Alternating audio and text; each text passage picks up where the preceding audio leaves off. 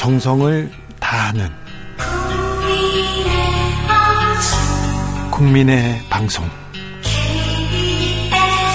KBS 주진우 라이브. 그냥 그렇다고요.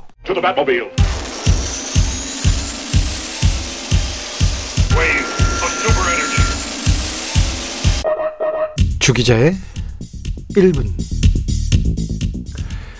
이스라엘은 군사 강국입니다. 병력은 현역 16만 9천 명, 잘 훈련된 예비군은 46만 명에 이릅니다. 우리나라 예비군하고 좀 다르게요.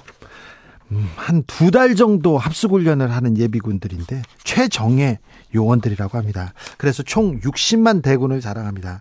최신의 전투기 F-35 50대를 포함해서 전투기가 600여 대 있고요.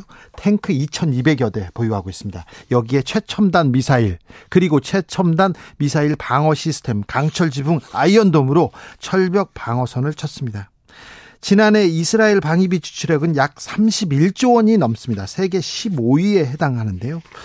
비공식적이지만 이스라엘은 핵 보유국으로 분류되고 있습니다. 게다가요, 음, 미국과는 혈맹 이상의 동맹 관계죠. 이번에도 핵 항모, 항공모함 곧바로 출동했고요. 미군의 가용 자원 원하는 만큼 사용할 수 있을 것으로 예상됩니다. 이스라엘은. 팔레스타인 무장단체 하마스의 전력을 한번 볼까요? 병력은 한 2만 명 정도로 추산되는데 1만 5천 명이라는 그 군사 연구원도 있고요. 2만 5천 명이라는 사람들도 있습니다. 어, 8천 대에서 만 대, 만 대의 미사일 보유하고 있습니다. 만기라고 하죠. 미사일은. 근데요, 대부분 사정거리가 10에서 20km, 미터에 해당하는 소형 미사일이 대부분이라고 합니다. 자살 폭탄은 좀 많습니다. 그런데 전투기 탱크는 한 대도 없다고 합니다. 이스라엘은 팔레스타인에 비해서 압도적인 힘의 우위를 가지고 있습니다. 하지만 이스라엘은 평화와는 가장 먼 나라에 속합니다. 폭탄 소리가 끊이지 않고요. 다시 전쟁 포화에 휩싸였습니다. 압도적인 힘에 의한 평화. 압도적인 힘에 의한 평화라는 건 이 세상에 존재한 적이 없었는지도 모릅니다. 좋은 전쟁, 나쁜 평화가 이 세상에 존재한 적 없었듯이 말입니다. 주기자 1분이었습니다. Guns N' Roses, Knocking on Heaven's Door.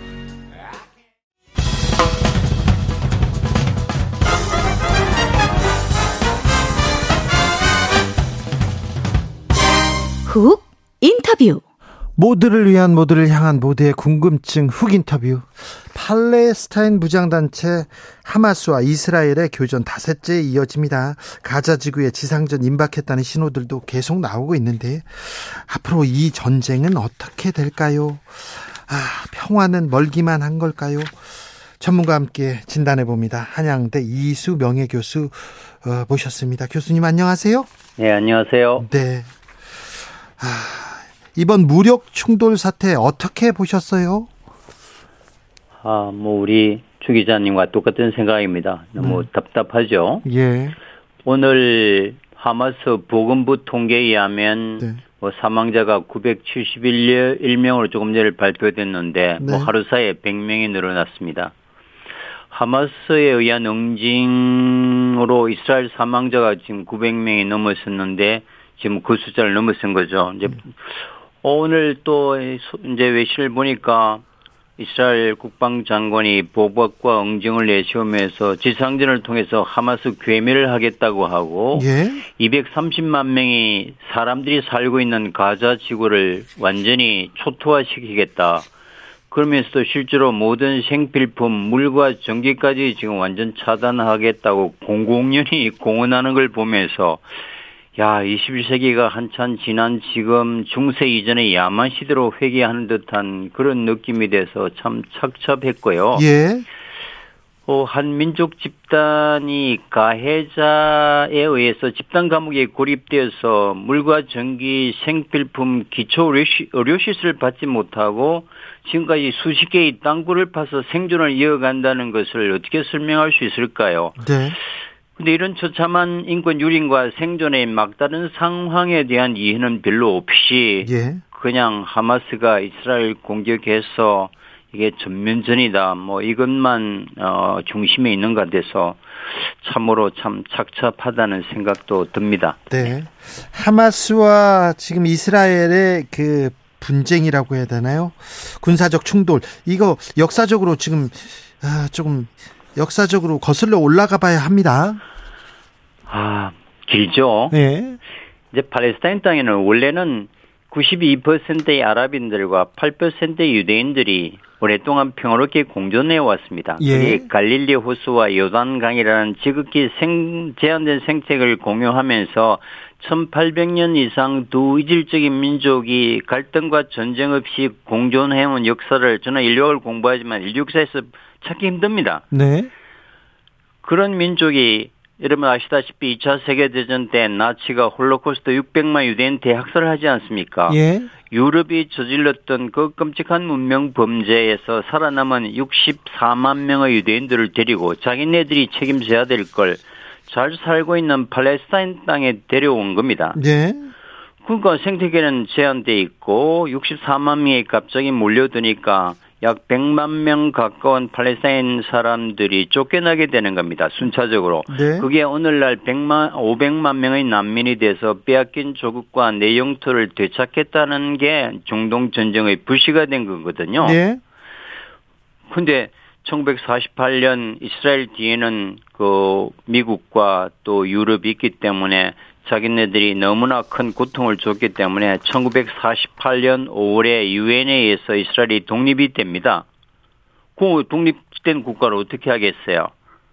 그래서 우리는 도저히 용납할 수 없다 해서 1948년 1차 전쟁, 56년 2차 중동 전쟁, 67년 3차 중동 전쟁 계속 이제 전쟁을 해왔는데 네. 67년 3차 전쟁 때는 이거 웬일인가 예, 기존 이스라엘 영토를 벗어나서 이스라엘이 주변 아랍 국가의 주권 땅을 더 뺏어버린 겁니다. 그게 오늘날 문제가 되는 지중해 쪽에 가자 지구 또 웨스트뱅크 헤즈불라가 막 이제 하는 셰바팜스 시리아에 있는 이제 베카 계곡들은 67년 전쟁 이후에 영토를 벗어나서 네. 빼앗은 나무 땅입니다. 예. 그런데 여기서 우리가 중요한 것은 67년 3차 중동 전쟁 이후에 유엔 안보리 만장일치 결의안 224조 338조 등에 의해서 지금까지 12개 어, 만장일치 결의안이 통과됐습니다. 이스라엘의 점령지 부트의 완전한 철수와 영토 반환을 결의했습니다. 이거는 네. 국제법입니다. 네. 이게 이제 70년 가까운 지금까지 지켜지지 않고 있는 거죠. 그러니까 계속 이 저항이라는 것은 67년 이후부터 이제 계속 60년 이상 어 이제 이어지는 그 저항의 연속성상에 있고요. 예. 그래도 뭐 어떻게 이미 세계 최강의 이스라엘 군대를 이길 수 없으니까 네. 어 그래서 결국은 1993년도에 오슬로에서 아주 대타협이 이루어집니다. 네. 야, 이렇게 우리가 못 산다. 네. 이스라엘 사람도 전쟁에 지겼으니까 네. 땅과 평화의 이제 교환이라는 건데 어차피 국제법상 되돌려줘야 되는 점령지에 이스라엘 건국으로 오갈 데 없는 팔레스타인 난민들을 들여다가 어떤 자치와 독립국가를 만들어주자. 그 대신 팔레스타인은 이스라엘의 그 국경을 인정하고 불가침 조약을 맺고 외교 관계를 맺으면서 서로 이웃으로 공존하면서 잘 살자. 그래. 그렇게 하자. 그래서 스웨덴의 수도 오슬로에서 어, 이스라엘 수상 이차크 라빈과 PLO의 테러리스트의 대부였던 야세르 아라파트가 아라파트, 예. 오슬로 평화 협정을 맺고 합의한 겁니다. 예. 그해 이차크 라빈 이스라엘 수상과 테러리스트의 대부였던 야세로 아라파트가 다음에 노벨 평화상을 받습니다. 예. 이거는 정말 온 지구가 박수 쳤고 그렇죠. 예, 정말 이제는 예, 평화로 가는구나. 평화가 오는구나 예. 했는데 예. 그 위에 엘리쿠르탕 소메 시아론이나 이 네타냐후 같은 극우파들이 전쟁 드라이브를 걸면서 계속 집권하면서 네. 이 오슬로 평화협정 인류가 어 50년 만에 만들어 놓던 휴지 조각으로 만들고 예. 되돌려 줘야 될 땅 정착촌에다가 구소련 붕괴 후에 어 러시아와 발칸반도의 유대인들을 데려다가 지금 정착촌을 만드는 겁니다. 나무 땅에. 네. 그게 지금 200개 68만 명이 들어와 있고요.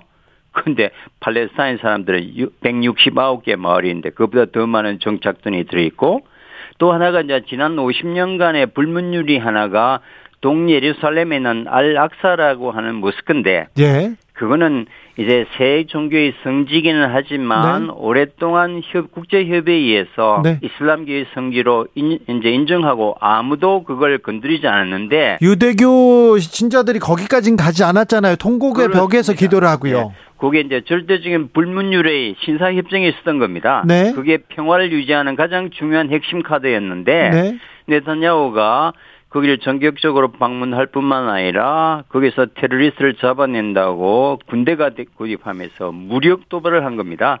이거는 이제 마지노선을 넘은 거죠. 그러니까 이제 어떤 생존에 대한 절박함, 어떤 종교의 신성샘에 대한 모욕, 그 다음에 계속 정착촌에서 일상으로 부닥치는 어떤 인권 유린, 네. 뭐 이런 것들을 이제 참다 참다 못해서 이번에 이제 하마스가 제법 준비를 잘 해서 네. 기습적으로 이스라엘 공격하는데 사실은 50년 했던 저항이 좀 강하게 나타났던 one of them이라고 저는 봅니다. 그런데요.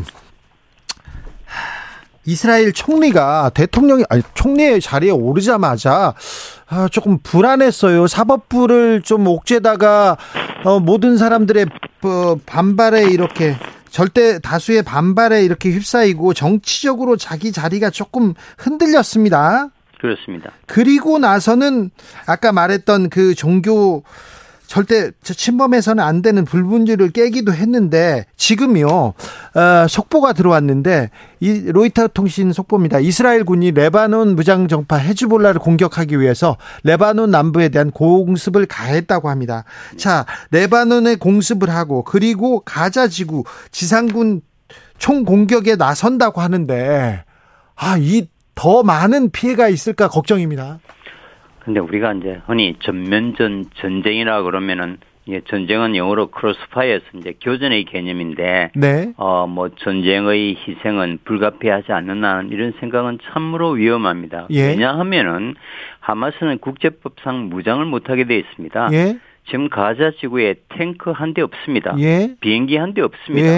예. 이스라엘은 뭐 어, 공식적으로 인정하지 않지만 어, 약 200개 이상의 핵 탄두를 가진 세계적인 핵 보유국이고 예, 세계 예. 최강의 군사 기술과 무기를 가지고 있습니다. 예.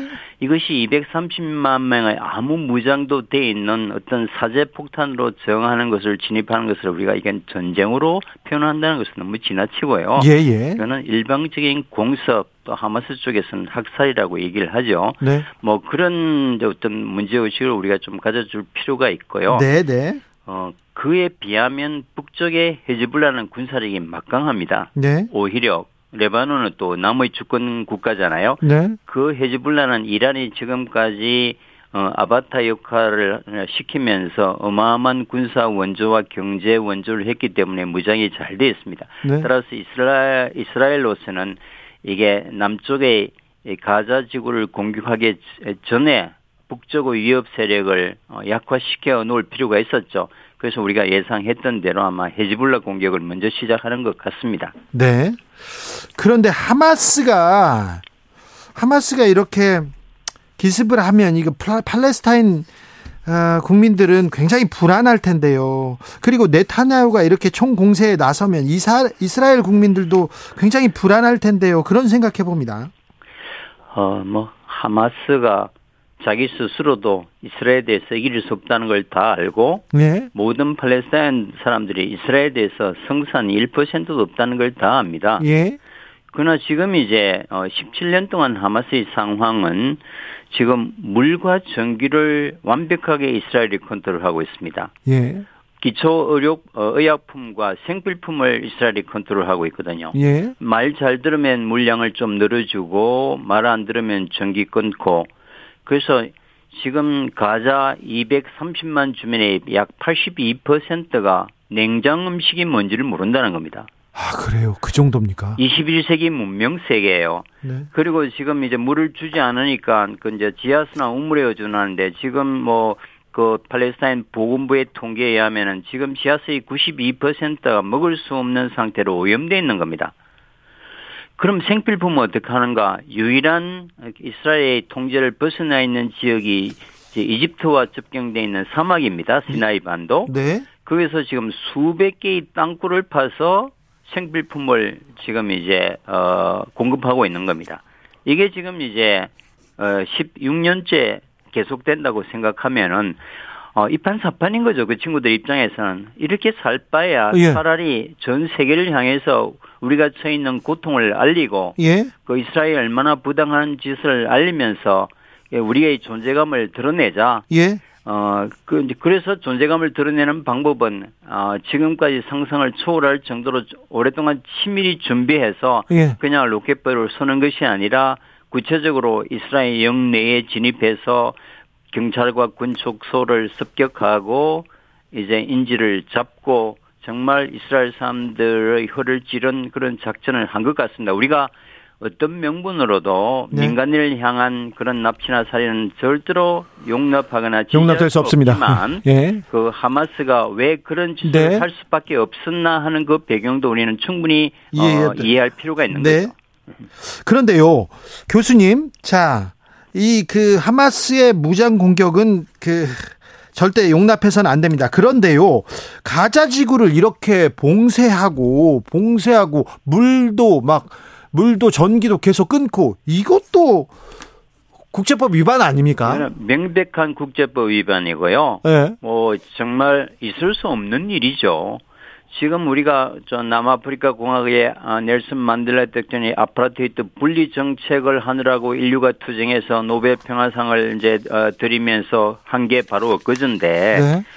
바로 이스라엘은 정말 1인당 어, GDP가 4만 불에 넘는 선진국 중에서도 선진 우리 초강대국입니다. 나라죠. 예. 예. 그런데 그, 그 땅의 주인이었던 팔레스타인 당은 3천 불 10분의 1도 되지 않는 이제 주인들이 그렇게 고통 속에 살면서 이제 이스라엘 사람들이 그렇게 했을 때 그 옆에 사는 이제 팔레스타인 특히 가자 지역 주민들이 그걸 그냥 체념과 숙명으로 받아들이는 어려웠을 것 같고요. 따라서 우리가 하마스에 대한 엄중한 비난 당연히 해야겠지만 네.